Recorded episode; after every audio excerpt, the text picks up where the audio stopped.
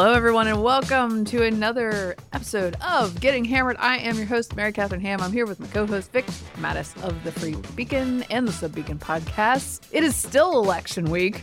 I have a bit of a like election week hangover. Mm-hmm. Just just trying to get over it. How are you doing, Vic? Same, Mary Catherine. A bit of an electoral hangover, although it might be from the margarita mix. it was a Jimmy Buffett machine, by the way. You know, I mean, I'm not surprised because he is really on many fronts a very successful person. Yes. A, a, and a business magnate. So he has his own margarita mixing machine. And it was really interesting to watch. But the bad news is there is no more booze in the blender. Oh. So soon it will not render that frozen concoction that helped me hang on. Thank you. But, but I'll Thank you very much. Thank you very I'm much. here all I'm night. here all night. But I will say, overall, I'm able to sleep better at night because, as the president said yesterday, democracy was saved. Well, I mean, yes, yeah, all hands on deck. How about you? I'm all right. I am at the point of pregnancy, which uh, any any any of the ladies who've been pregnant before will understand. When I walk from the car to the house, I have to take a break. Like that was a lot. That and it's not because it's a very long. No, it's not a long way. it's not a long. I live in a townhome. No no distance I cross is ever very large. Are Uh, are your are your sort of because I know you were very physically fit and active. Is I your- was was before- okay. Every time every time I get pregnant, I become unphysically fit and active.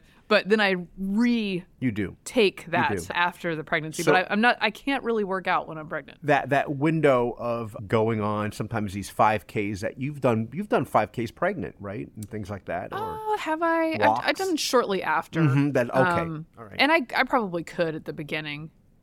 Oh yeah, I did do one. I did do one Ragnar relay when I was like seven weeks pregnant one time. That's 20 miles. I didn't know. That it I makes the baby tougher. Yeah, It does. But this is it now. You're done for that. You can't do anything like that now. You are Oh, just no. Like I can bear the, the one time I, I did like a 15 minute Peloton class, and for like three days after that, I was incapa- incapacitated. I was like, okay, well that's not no. for me. Yeah, you don't want to induce anything there because you know it's getting everything going.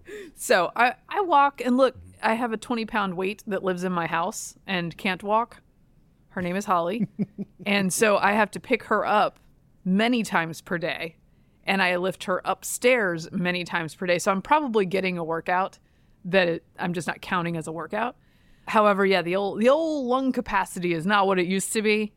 And every time I go up a flight of stairs, it feels like I don't know if you've ever like started a workout and you thought it was going to be a good day and then suddenly it's like your your heart is just not pumping blood to all the extremities and it's like, well that's not going to work out. That's how I feel every time I go up a set of stairs. Uh, I, I don't have that excuse. But yes, I'm with you. At any rate, in my delicate state, the fact that I have not get gotten enough sleep over the past couple of nights has made me more pathetic. So, here I am. I'm finally getting over. heartburn, reflux. That Oh my god, I got all, I got tums I got tums in my bag right now. At least you could take the Just time. shaking just shaking around in my bag over here. but I'm surviving. I'm surviving and I'm Good. feeling better today. Great. Well, you look great. You're glowing. Thank you. Yeah, I feel like it. Okay.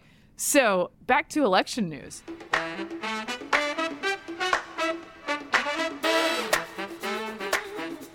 Now, when we last checked in with you guys, as we as we suggested while we were taping, we weren't sure if that was going to be the news because we didn't have that much news at 9:45 to 10 on election day, which meant, first of all, that it was definitely not a tsunami because we would know things by 10 o'clock if it were a tsunami. It turns out it was not a wave. No. It turns out it was like like a drain spout trickling. Yes.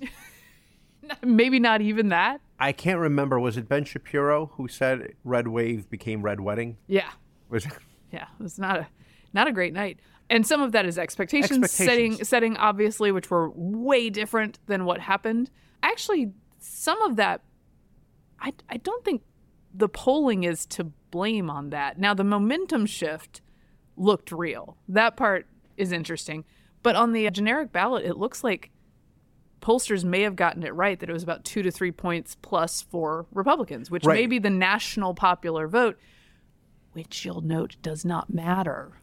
It's not. A, it's just like a. It's just a stat. It doesn't mm-hmm. matter. We don't usually win it. We might be two points ahead this time, the GOP, which is odd. And I will note that when Democrats lose and win the national popular vote, they're always like, "This is why we need to change the whole system." Right. No, Scrap we don't. college. We don't need to change the whole system, guys. it is not unfair that we won the national pop- popular vote, but those folks will not get their seats because you have Mm-hmm. to win the seats. That's how it works. Yes. I think it's interesting because when you talk about the generic congressional vote based on the polls, in the past, you know, they've been off and they've been, you know, there's a weight on the Democrats. And I think for us, part of this disappointment in our expectations game is because we already in our minds are overcorrecting for the congressional. So if it's R plus one, Yes. R plus two, in our Yes. minds it's R plus five. Right. Yeah. And, no, and and then you say, oh, well, the last time it was like that was 2010 or Right. 20, you know, and I think I think there was a lot of that. There's also some of that. That's what's built into the Trafalgar polling, which was very often, which I did not. I didn't believe those numbers, Mm-hmm. but that was the idea behind that. Is like we need to. I mean, I was joking the other day that unskew the polls is a bad place to be. That's unskewing the polls, right? We're just going Right. to imagine that there is the, these other people out there.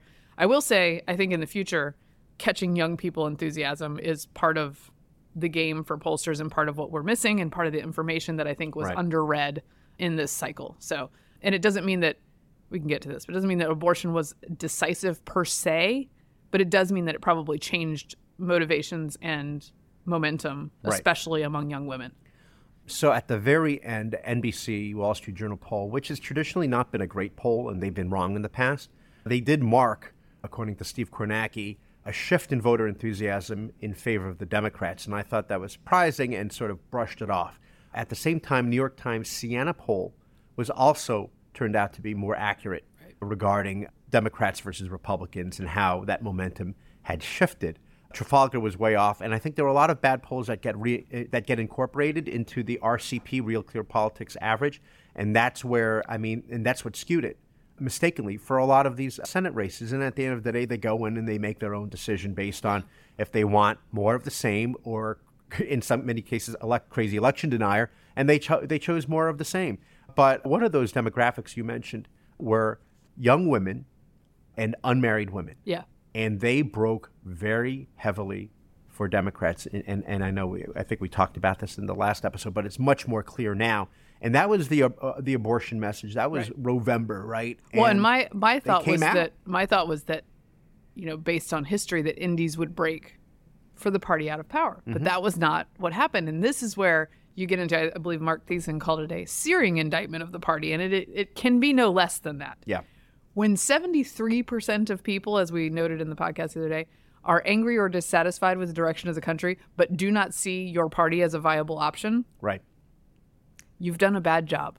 Well, it's it's it's it's frustrating because we've seen poll after poll say what's on the top of voters' minds. It's it's crime, inflation, and who do they think, according to these polls, would do a better job? It was Republicans over Democrats, and yet at the end of the day, this thing happened, and so now there's a lot of obviously, as we know, finger pointing. The recriminations. The recriminations. We thought We- they would be on the other side, and now they they're here. No, and it's you know what, and, and and that's the thing on for the Democrats. Yes, they can rejoice that they pushed back this red wave. Right. On the other hand, because there's no recriminations, they are stuck with Biden. Well, so that's uh, let me let me do We'll a little, back- let me do a little conventional wisdom on the on the upsides and the the Please, downsides of this. So it is while it is hard to overstate how disappointing the performance was overall for the GOP, it is also hard to overstate how impressive the performance was for the GOP in the state of Florida.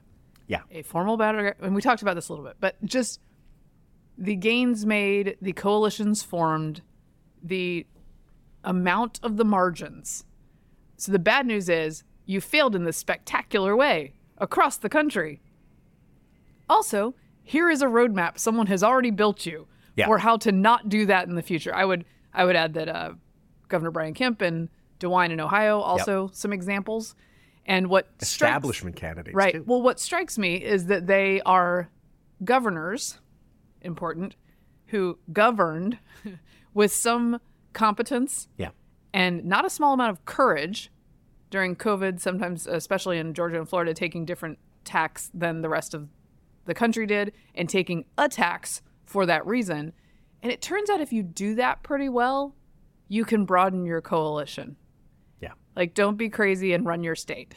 Youngkin, by the way, is another person who benefits from that. He has about a 55% approval rating in Virginia. And his promise was what? I'm going to govern and let your children go to school. So, look, I want to believe that voters want that. And so I like to see this thread running through. I also think it runs through places like the LA mayor's race, where a Republican, well, he's technically a Democrat for the purposes of the race, but everyone knows he's a Republican, could win and was endorsed by a bunch of celebrities. Why? Because the place is ungoverned right, Right. now.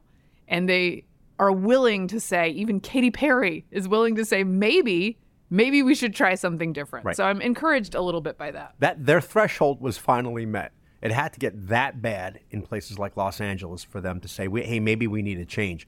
And all you have to do as a candidate is not be crazy.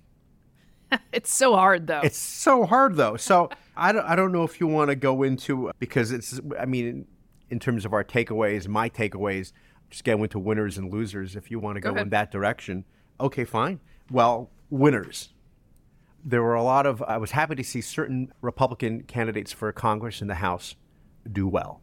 And we're still getting these results, by the way. And I think at the moment, at the time of this taping, we're still, Republicans are officially about 11 seats shy, but they're still plus 10. Okay. So they're plus 10. My prediction was the very, very uh, conventional plus 25, right? But it certainly was not plus 40. But among those, I liked seeing that Tom Kean Jr. in New Jersey, right, son of the mm-hmm. former governor. He has that weird accent. That's why I said it that way, right? perfect together. New Jersey and you, perfect together, he would say. Tom Kean Jr. defeated the Democratic incumbent Malinowski. Not a pleasant guy. People I know who've had to deal with him, not pleasant. So happy to see him go. Another one was in Michigan, John James oh, yes. and he was a former candidate for higher office. And so this is a congressional seat, but and this is a guy who's also served his country. Very happy to see him do well. And here's somebody who lost, but is a winner in my book. Yeah, I love that. You like that? Lee Zeldin, yes. because it's the whole sort of rising tide lifts the boats, and he was that because even though obviously he lost to Kathy Hochul, which I hate thinking about because she's terrible and she doesn't seem to think crime is a big deal in her state, as she said. I don't know why you were obsessed with this, she would say. But the margin of Zeldin's uh, was so much smaller than, again, than Andrew Cuomo's in, in the last election cycle. It was And- uh, about five points. that's right. And he helped, that's right, five points. And he helped bring a lot of new Republicans into the New York congressional delegation, including Lawler, who defeated Sean Patrick Maloney, Yes. the DCCC chair, the first time that's happened since 1980. See, and this is why a strange a strange night because taking out the DCCC chair in New York Yeah. is a wave like win. Yeah. If you see that win, you go, "Oh my gosh, this this this night's going to be crazy from coast to coast." And that is not how it ended up. I think again with the governing thread that runs through this, Lee Zeldin's argument was she's ignoring this. She's not doing the basics basics of governing. It it earned him a lot more votes Yeah. than a competitor. He was a no-name in congressman from Long a- Island. right in a blue state in the past, or a blue as blue a state as New York in the past would have. And like you said, that making that argument not down the ballot, but in other these other Mm-hmm. national races that were on the ballot, the argument was we will we will actually respond to this concern of right. yours. Interesting, by the way, and I think we'll know about, more about this in when we have more data. The migration patterns of people during the pandemic and what that meant, because Yes. Florida gained a lot of right leaning people from the state of New York. Right. Those are New York voters who would have voted for Zeldin. Yes. So maybe maybe even five points worth. And I think, in fact, Ron DeSantis, another big winner of the night. I saw a video clip that your friend Carol Markowitz had posted at a victory party, and he stopped to tell her, like, had she not moved down there, you know, Zeldin would have won. I mean, you know, I mean, it's like funny, but It's a- maybe, maybe- kind of true.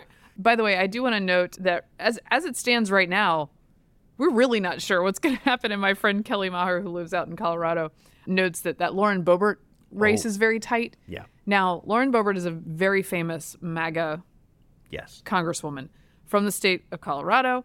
She is in an R plus seven to nine district. I mean, it's not, mm-hmm. she has a cushion. And yet she had a competitor and is very close. I think as of this morning, it was separated by 68 votes or something. And Kelly, who's a bit an expert in Colorado politics, says, I don't want to will this into being, guys, but also I have to say it. What if control of the U.S. House of Representatives comes down to a mandatory recount one half of a percent in Colorado in Lauren Boebert's Colorado 03 race? Probable? No. Non zero? Yes. Ultimate chaos. Th- that is, and it's again, it's somebody who is a huge MAGA can MAGA Republican, and it's just her and Marge Taylor Greene really, in that wing, and Matt Gaetz. So that is crazy, but I, I mean, obviously, voters were tired of antics. Otherwise, she would Well, it would yeah. have been it would have been a shoe in. And I, I do think that is that's one of the winners is this sort of moderate and mm-hmm. even boring streak Yeah. is okay. Like a Michael Bennet, for instance. And these people want that right now. Also, can I, I'm going to do a loser and a winner real quick. Yes, please. I, I have to. And we have losers, and we got a big one to talk about too. well, I have to say that one loser is me. I'm a loser because this is this is the reason I'm doing this because I haven't been this wrong about an election since 2006.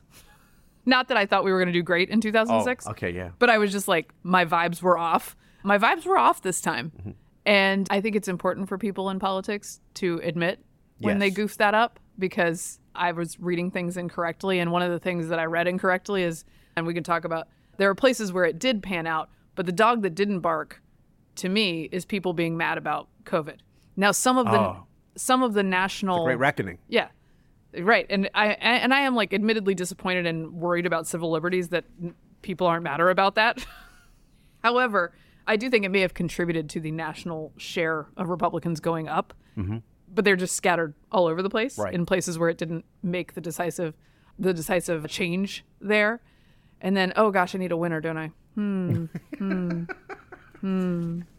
Who was a winner? Oh, my winner was Sean Patrick Maloney, and you stole him from me. Oh, sorry. Yes, and of course, the, the great state of Florida. Yes. Do we want to?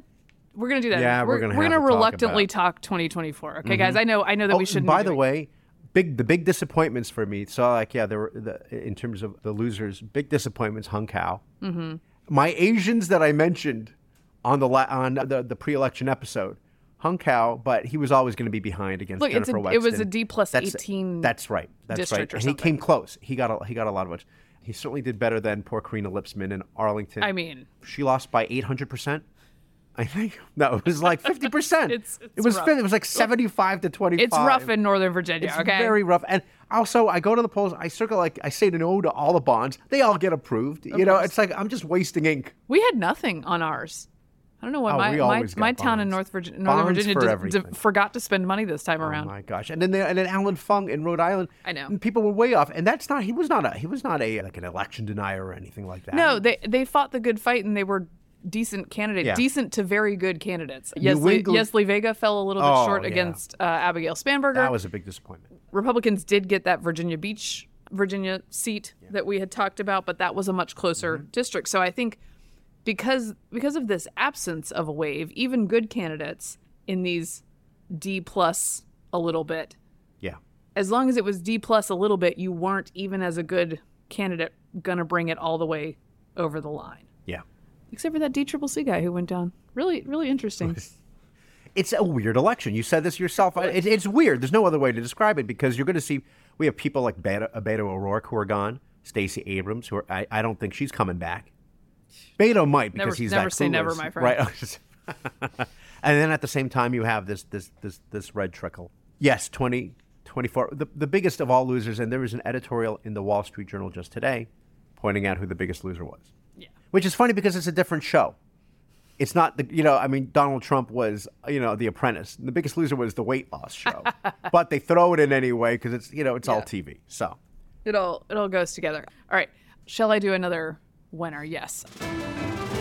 There are there's so few bright spots, hmm. Vic, but I want to point out one bright spot in the form of this story from the New Yorker just because I love the way it's framed. I'll scare quote education freedom played in the midterms. In superintendent and school board races, candidates fear mongering about unions and critical race theory fared depressingly well. they didn't say depressingly well, did they? Oh, yeah. wow. Oh yeah. Because see when you run against people who have all this experience in education who nonetheless argued that schools should be closed for a year, you're just fear mongering. You're just fear mongering when you point that out. So it turns out that in South Carolina, for instance, the superin- superintendent's mm-hmm. race went to a Republican challenger who pointed out that unions, you know, are bad and stuff. A lot of this, the complaint is that it it turned on the manufactured CRT concerns, manufactured gender theory concerns, as well as okay, stipulated some lingering resentment over COVID nineteen lockdowns. In South Carolina, in Charleston, by the way, in one school board race, five of nine seats went to Moms for Liberty candidates. Down in Florida, DeSantis endorsed six school board candidates, all of whom won their races, and moms and in Texas, 10 out of the 15 spots on the school state school board are now going to Republicans. These are all, to my mind, necessary moves in the education world and is a little bit of a light on where the post COVID dog did Yeah. bark. And it might just be a hyper local situation as opposed to being backlash against mm-hmm. national Democrats. I would also like to note in this that throughout throughout it's blamed on this fake thing. And again, I, I truly, I truly do not understand people who thought you could ch- close schools for a year and like nobody would notice. Like things would just be, the game would just be played as usual after that. The report card's in. Yeah. She the the writer of this New Yorker piece says, you know, the the vision of these people who are beating who have the nerve to beat these school board members is one in which teachers are servants of parents. I mean, they're they're literally public servants. We pay them we pay them with our money. And then lastly, I want to read a little bit about this. She wants. she's very concerned about the compact, whatever compact that remains between parents and teachers, whatever sense of community collaborating in a public good is dissolving. They dissolved it. They dissolved it like the Joker in the friggin' acid bath during COVID. Like that this is this is on you guys. She Is that says your Jack Nicholson Yeah. Joker? Yeah, yeah, you go way back to the original Way back, Batman. way okay, I was like, was, I was like, which Batman? Oh, wait. Oh, Yeah. By the way, I love that Batman. It's a good one. It's a good one. It's you know why I like got it? Prince. It's got Prince because it music. feels like a comic book. The look is a com. I like the whole thing. I love it. All right, and it has Prince in it, and Kim Basinger in her prime. In her prime. All right. One of the the tragedy. This is again me quoting this article. The tragedy of the post-pandemic schools crisis, crystallized in these results, lies in how it has heightened the adversarial relationship between two groups whose interests should be closely aligned, teachers and parents. Again, it was not the pandemic that made this adversarial. It was the pandemic that A mm-hmm. revealed it was adversarial, Yeah. and then you guys went full bore into making parents the enemies. She's also confused why these different forces are aligned, like Republicans and sort of conservative think tank world who are pro school choice, and then moms in the suburbs.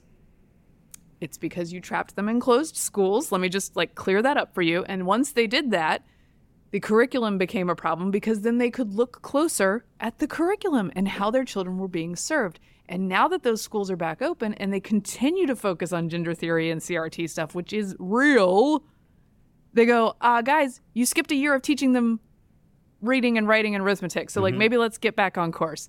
At the end, it ends with this. So, they're really going to, there's a lot of uh, soul searching here. Something the members of Moms for Liberty say a lot is we don't co parent with the government. Don't we, though? That's the end of the article. Oh. I like to think of, you know, Irving Kristol's line about headlines that have questions in them. Almost always the answer is no. No, yeah. You know, Don't we, though? By the way, that this is a great way to convince these Yeah. parents to get back on board. they're just completely in their own little bubble.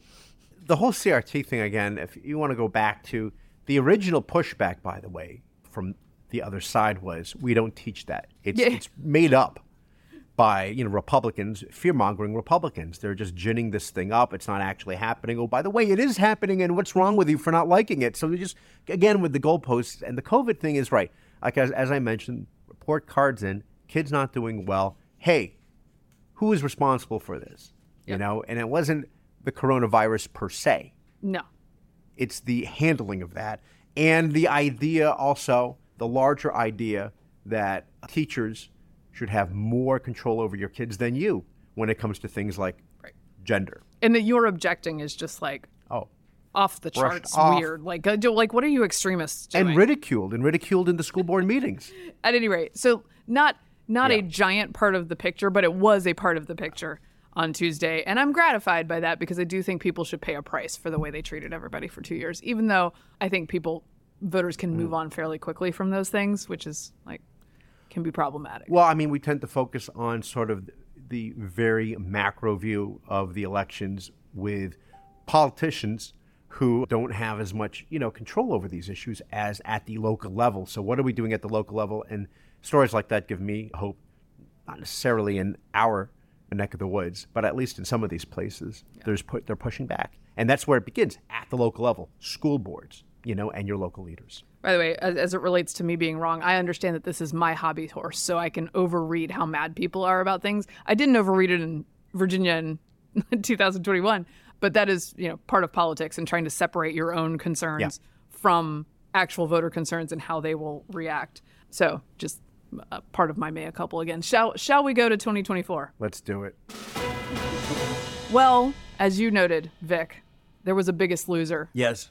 Conventional wisdom says. I, am on my way to becoming the biggest loser, as you know, physically. love it. Down nine pounds. Thank you. Sorry. Continue. Let's get But on the, that the show. conventional wisdom, and I think it's fairly obvious for anyone to see, is that the biggest loser was Donald Trump, yeah.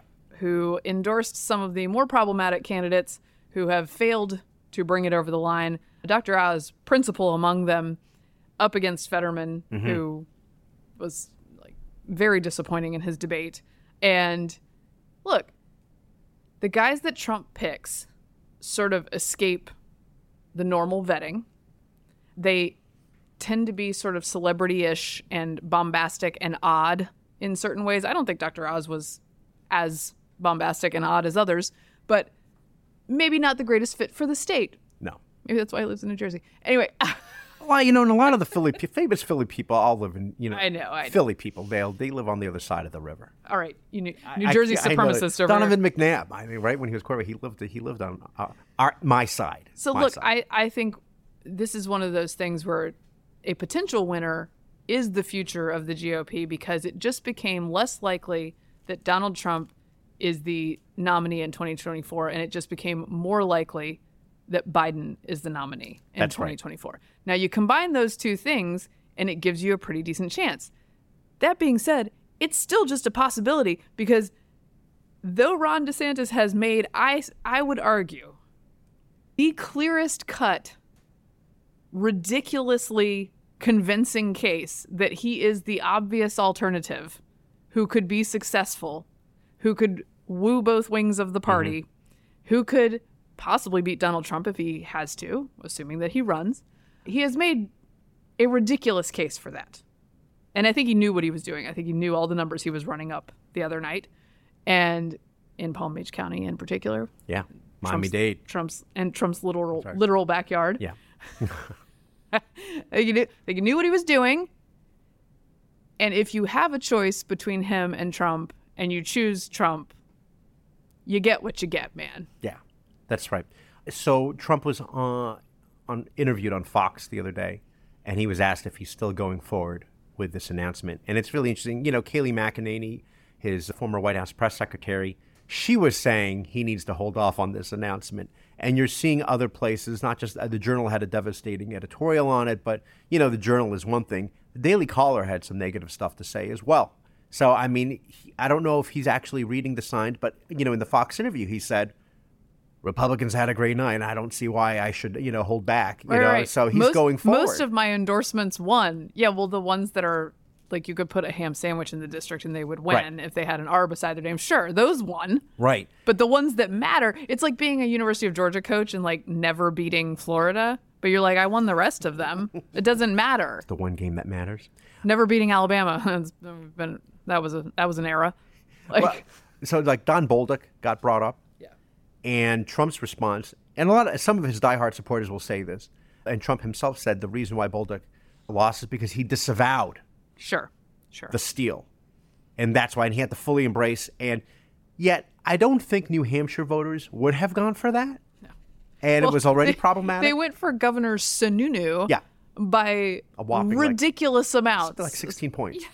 so and he was not able to carry Bolduc over the even though so it was too little too late for that. And if you look at other states for example you know governor ducey in, in arizona yeah, he had contemplated running for the senate and then trump threatened to go to war against him. Yes. it wasn't worth it.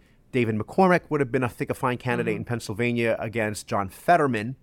But then again the, you know you had to go with somebody who would bend the knee and that was mehmet oz and so you're seeing this across the board Meanwhile, Herschel Walker is currently, I think, one running nine or ten points behind brian kemp behind behind Brian Kemp and behind the Secretary of State candidate Brad Raffensperger, who also both deserve credit for vanquishing, as I've said, election deniers on both sides. And you know, if if he's five points higher, the the Mm-hmm. race is done. But he's nine points behind Right. those guys. and By the way, another yeah. thing I was wrong about. Just FYI, everybody. Oh listen I did I did think they would make it to a runoff I thought it was at gonna- least, but I thought maybe he would he would outright Same, win. same. I'll admit that I'm wrong on that. I mean, same, and and and, and the and, and red wave.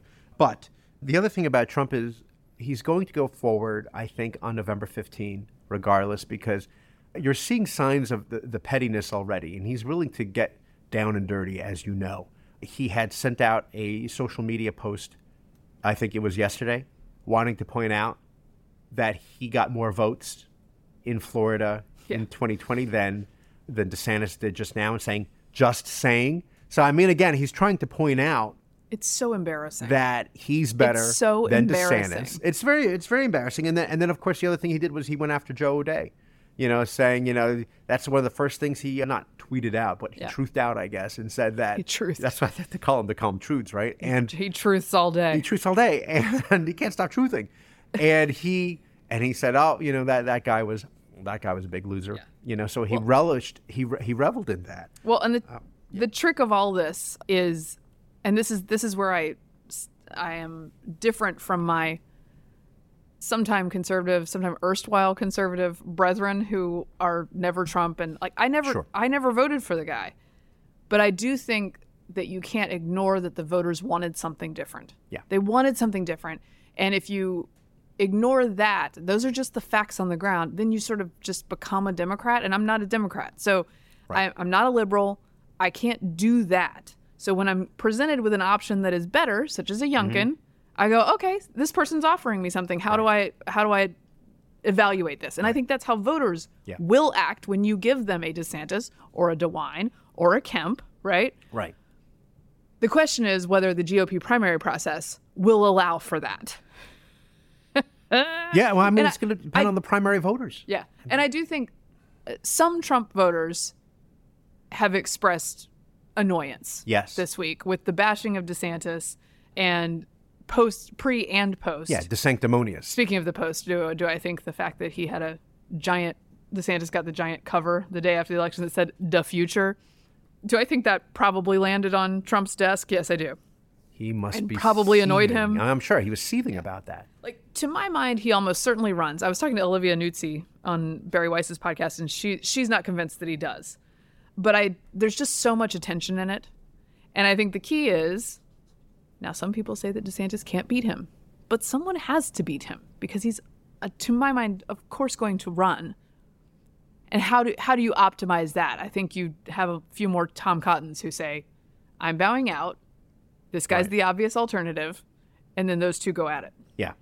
So this is all anecdotal, but people I know, no names, who love Trump, right? They loved him in 2016 and 2020. And certainly his policies were, you know, he had very good policies, but the person, it left a lot, it left a lot to be desired. But these were people who very much strongly supported Trump, who were saying that he was the biggest loser. They want to move on.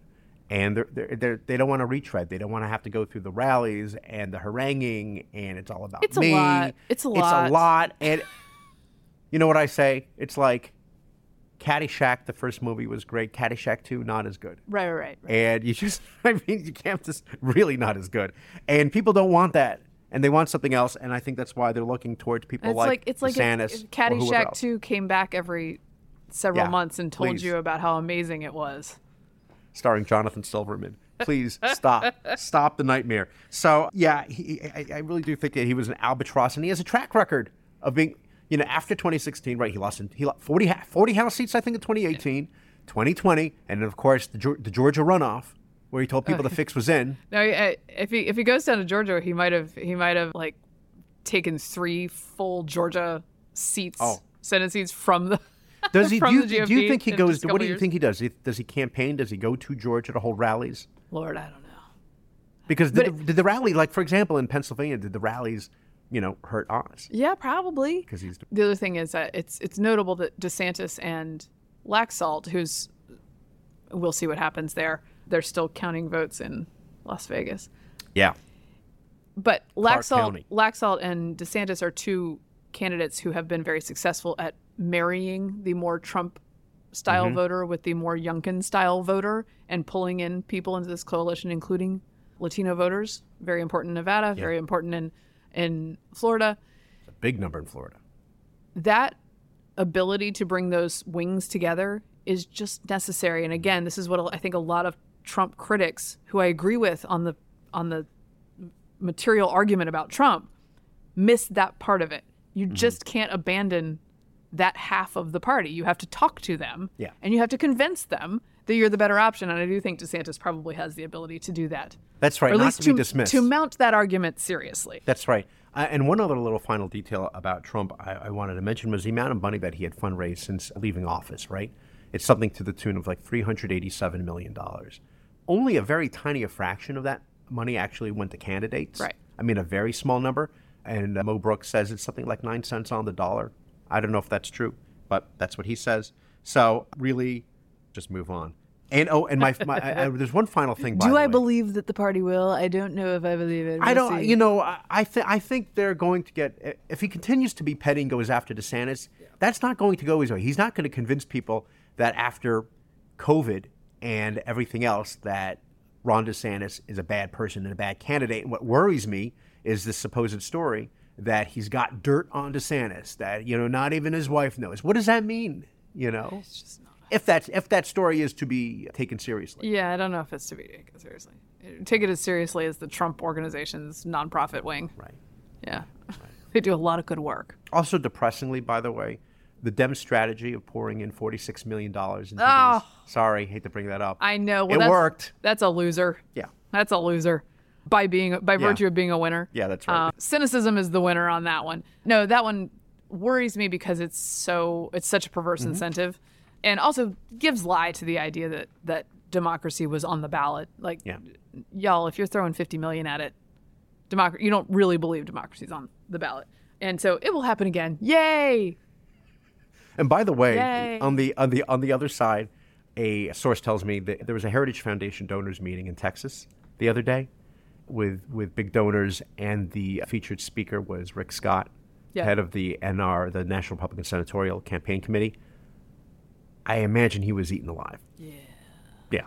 So these are these are the things that we're we're dealing with. So 2024. There How's you go. everybody feeling? God, I, I do sometimes I I don't know if I mentioned this on the podcast. Sometimes I am like a little dorm roomy. Like the the two party system really doesn't serve us that well, and that most Americans are some sort of dorm roomy. I know. I'm just spitballing here. just but let's just let's just take it there.